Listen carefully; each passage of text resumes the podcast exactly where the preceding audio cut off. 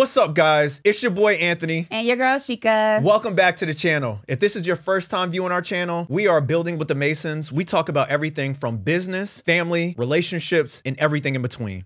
And today, we got a good one for y'all. We're going to talk about finances. It's an uncomfortable conversation. It is. But we felt as though this was something that we got to make sure that you guys got it right. There's a lot of marriages out there when it comes Mm-hmm. to finances. Everybody is all over the place. Right. So we're going to show you guys how we run our finances, and we hope that this helps you along your journey, your marriage, and keeps you together. All right, y'all. Quick intermission. It wouldn't be possible without Shortform. Short form. You're wondering what it is, right? Let me tell you a little bit about it. It's the world's best book guides where you can learn better and get smarter. There are bestsellers and all-time classics within this platform and this app. Also, comprehensive book guides to all chapters, categories for every taste, mm. audio versions to learn on the go, which, you know, if you're That's on the go a lot, exactly in your car, on a plane, anywhere on the go while you're walking and exercising, you have audio versions to learn from. There are one page summaries with key points in five minutes, exercises and highlights to remember better. I mean, it just goes on and on and on. There's a community to discuss books, new releases every week. I mean, Shortform is the platform that you will want to be on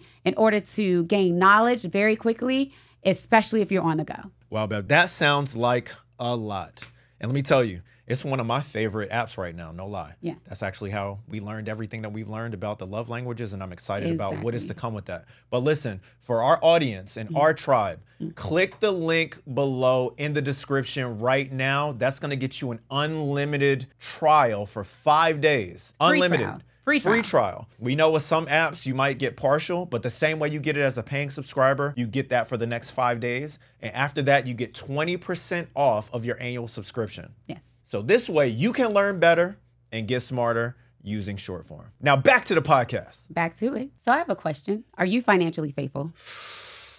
Financially faithful. Yes. Do you hide? Do you ship your your shipments to an Amazon lockbox to hide items from your spouse? Are you meeting the UPS man at the truck and making sure that your box of shoes or that fly drip you just got makes it to the trunk before your spouse sees it? Hmm, do you have an offshore account in the Bahamas? You know what that means? You're a cheater. That is called financial infidelity. You're cheating. oh, stop it. I mean, but seriously, it is. Is there such thing as financial infidelity? 100%. Yes. So, babe, before we jump into it, mm-hmm. I want to make sure that everybody understands so that we have a clear cut definition before we move forward. Yes. Tell the people what it means, babe. All right, so here we go.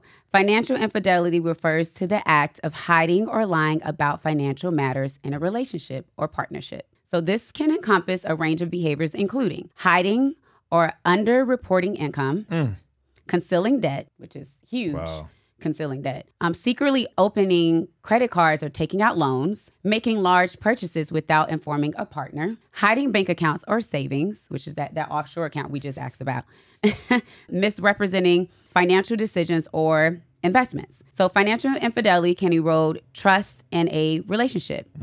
As financial transparency and honesty are often seen as indicators of overall trustworthiness and commitment in a partnership. So, just as with other forms of betrayal, it can lead to feelings of hurt, resentment, and conflict. I want to read a statistic to you guys because really this is big. Like a lot of people think that when it comes to divorce, mm-hmm.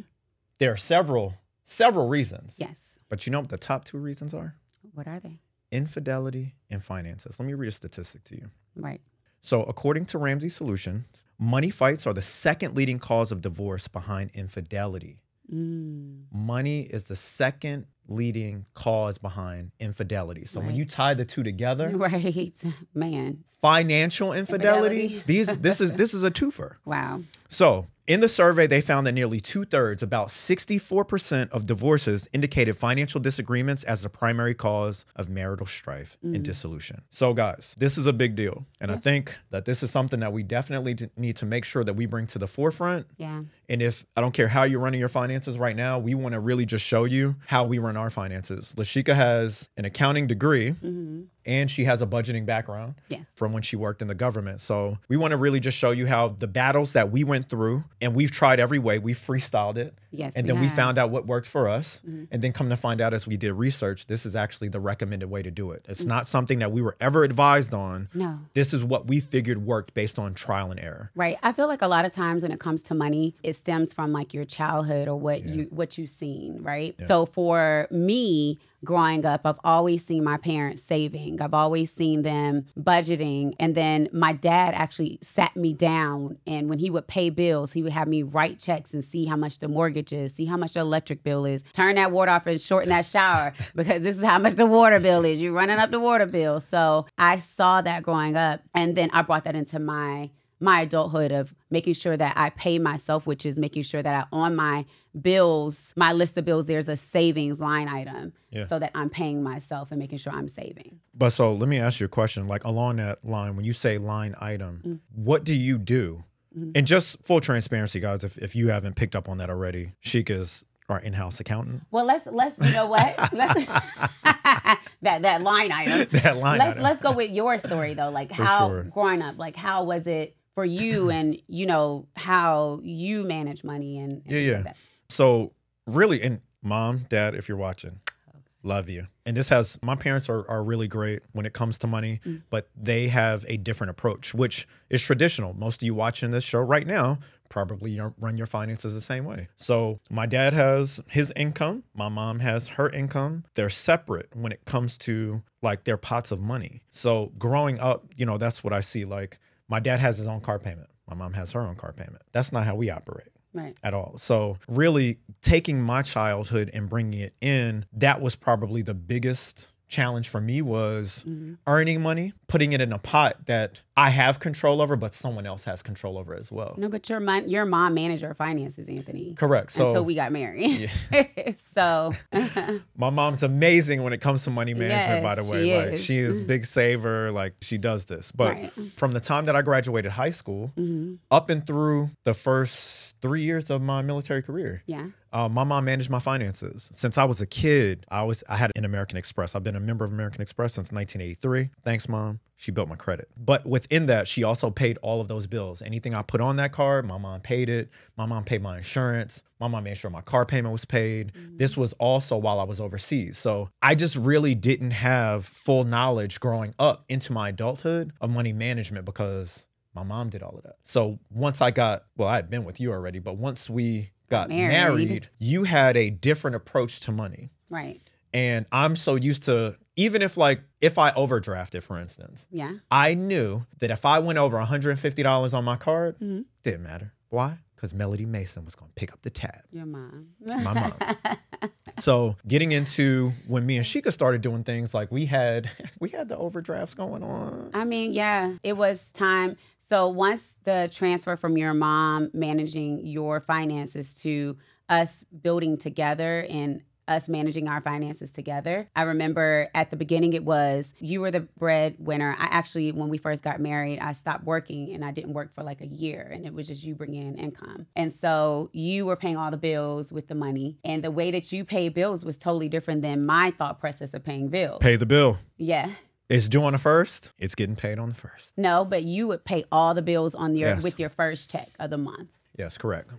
A- and that can be a great way to do things if Yes. you have the funds. Unfortunately, at that point in time, I won't say unfortunately, I was 22, 23 years old, Right. making about $800 a month, Mm-hmm. right? So I would take out of that 800 if our bills equaled five or six hundred dollars, five or six hundred dollars was going out the door on the first. Right. And if we had two hundred dollars left over, that was two hundred dollars for groceries, gas, Until the 15th. and everything until the 15th came along. So that was my approach. But again, that's with no education on, On finances and money paying management. bills because Management. my mom did everything for me. Right.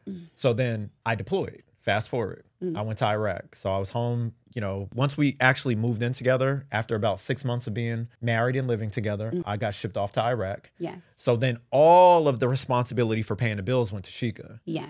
And at that point, that's when the budgeting came into play. And Mm-hmm. now we got money for groceries and savings and all of those things, which I didn't really think about at all as a 20 year old. I was just like, cool. I'm, the Pay money the comes in, pay the bills, whatever's left over, that's for me to play with. Exactly. And I had TSP for my retirement. I didn't really care about any savings outside of that, which we ended up paying for that at some point during later on down in our marriage because of Yeah.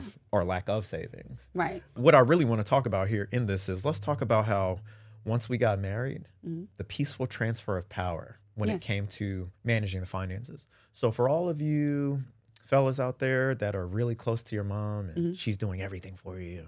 My mom did my laundry too till I was in my 20s. But if your mom's doing everything for you and you're getting married, make sure you have this conversation. It's very important. It's very uncomfortable for the son. Mm-hmm. Not really Shika, because she's now the primary woman in my life. So it's easy for her to have that conversation. But it was so difficult for me to have that conversation with my mom at the very beginning. But once we got over that and you took Yeah. everything over, it did like everything grew. Right. Everything. So it was more of once I started paying the bills and doing the budget, it was a lot of trial and error. It was a lot of testing to see what would work for us and money management and finances for us. And so at first, what we did was, like I said, Anthony was paying the bills and he was just paying in lump sum and just getting it paid and whatever's left is left. And I was like, okay, now we need some type of spending money. So let's let's do allowances. Let's say we have all our money going to this one pot that's a joint account and we're going to pay all the bills out of it. And also anthony you can spend x amount out of out of here and I can spend X amount out of it, out of that pot of money. But then slowly we we start to realize that overdrafting was occurring, Because I A was little hiding over- sneakers in my trunk. A little over overspending, a little financial infidelity was occurring, and so then we're like, okay, so how can we make this even more hold each other more accountable with our finances? Yeah. And so we kept the one joint account where all the income, no matter who's making the most money or not, all the money went into this joint account. And then we started to do allowances in cash. So it was like, okay, don't even spend out of this pot of money. This pot of money is for bills only and for groceries. But here's cash for you to spend whatever you want to spend on, and here's cash for me to spend whatever I want to spend on. But right? mind you, debit cards were not a really a thing then. It was an ATM card at that point. So having, you know, cash on hand was not a crazy thing. Exactly. So then we come slowly to realize later on that okay, now we actually need to be swiping a card someplace. Some places don't take cash like that or whatever the case may be. So now we need to evolve and change the way we're handling our finances and we ended up doing a joint a joint account whereas both of us have all our like we said all our money, all our income for the month goes into that joint account. Then we did two separate accounts. So Anthony has his personal account, I have my personal account. So what we would do is all the money in this pot of this pot that's joint, we would pay the bills from out of it. And then we would also Anthony gets his allowance out of it, I would get my allowance for the month out of it. But then we slowly realized, okay, well where's the savings?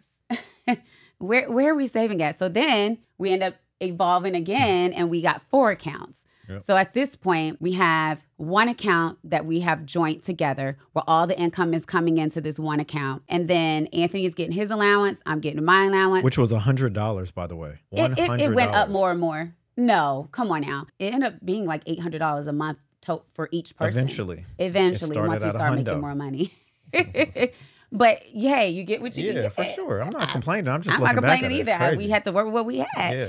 So we had that one pot of money, all the income's going into it. Anthony had his personal checking where he can spend whatever, buy whatever he wants. I have my personal checking where I can buy whatever I want. And then we have that joint savings account where we save together as well. And so, So tell them what happened with that joint savings, but because there was still some infidelity going on, but never, never with this one, because she's so savvy when it comes to money, and I mean that. It's not a. I'm not being sarcastic. what do you mean? So when we had that joint account, we were overdrafting out of that joint still. Like when we had the joint account. So then Early on, yeah, when we first got married. Yeah. So then when you created the savings account, which was the fourth one, Mm. that's kind of how over time we kind of learned each other, our habits. Mm-hmm. We began to have more open conversations around the finances and the spending. And if you don't have these conversations, and you just let them go on and on and on, really, you begin to have the compound effect. There does become resentment because if one person in a relationship is getting everything that they want, Yeah. but you still have this strife over here because you're short on funds or you got mm-hmm. overdrafts and all of that stuff. or the savings doesn't look the way you want the savings to look, you know? Yeah, you have to have constant conversations mm-hmm. around your finances. You can't just let it go and then you're going to check your account one day and you're just going to do an audit of the account, even though she does amazing at auditing too, like mm-hmm. in the account. She'll, babe, did you spend this? Yep, babe, that was me. So Well, she- it's not. It's not to say did you spend it. Just it's to, more so it's just to more verify that, that that It is because a we've had charge. right, we've had PlayStation hit us up like everything in 10 Italy, times and it wasn't even us. airlines and stuff. Yeah, Yeah. airline tickets. But then we from there we went into the fifth account, which was our emergency fund. Mm. So making sure that you have the emergency fund, you have your joint account where everything goes into. That's Mm. actually where we paid the bills out of. Plus Mm-hmm. we had our actual savings, and then we had our individual accounts. yeah. That is the financial picture Mm-hmm. in terms of how many accounts that we have and what we believe Mm-hmm. to be a healthy balance in amount of accounts you should have. Right, and it's a healthy and it's a good start as well. Like Yeah. if we had this mindset at the beginning, then we would be a lot further than we are today. But it was just a lot of trial and error on trying to figure it out of like the best way to go about managing our finances as a couple. So yeah, I think this is great. This is good, a great discussion. No, for sure. It's definitely it's it's a huge discussion Yeah. that it needs to be had more often. Mm. Because oftentimes like we and we we know people like every everything is separate. Like that's cool, but it's not. If you care about your relationship and you guys care about each other and the longevity of it, money is always going to be a thing. And if it's one of the top two reasons for divorce, I think that you need to pay it some attention. Mm. You need to take heed to that. And that's something that you really need to begin to take steps and actions in that manner in order to manage your finances better as a couple. Mm. And as a culture, because they're saying by 2054, African Americans, we could be broke. And it starts with these types of conversations before mm. you can get to getting the bag. And if you're getting to it now, cool. Right. But when you get the bag, what do you do with it? And if mm-hmm. you're married and you're getting to the bag, what are you doing with it? Right. Like, so these conversations should be happening, if not weekly, at least bi weekly. You should mm. be having conversations around it. We have frequent conversations. The way that we also have our conversations, my accountant, Mrs. Mason, right here, she sends snapshots on a regular basis so that I have a financial picture, which actually I get that weekly, where it's just a financial snapshot. So I understand where we are, what we have to spend. If I'm going out and I want to buy a gift for her or something, like I know kind of where we are. Mm. And you know where you are in your personal checking Exactly. account. Yep. Yeah. So that's how we run our finances. We hope that this makes the conversation that you have in your household but better. And I hope that it actually provokes conversation Yes. if you're not having them. Right. And please share how you manage your finances and what works for you because this system may not work for everybody, but I tell you, it really does help when you are have transparency with your finances in You, your you, your you got it. you gotta have it. I don't care if you are the breadwinner and your spouse is not working. Mm-hmm. Listen to me. You still have to have these accounts.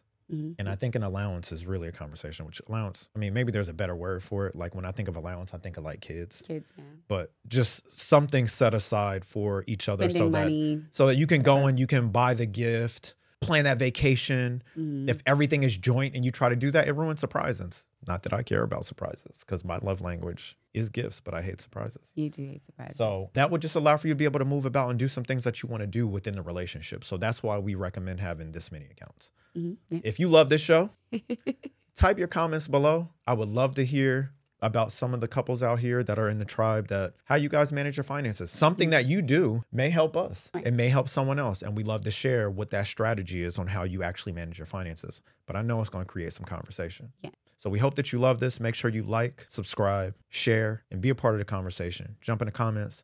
Let us know what you think. Until next time, guys, keep building and, and stay unstoppable.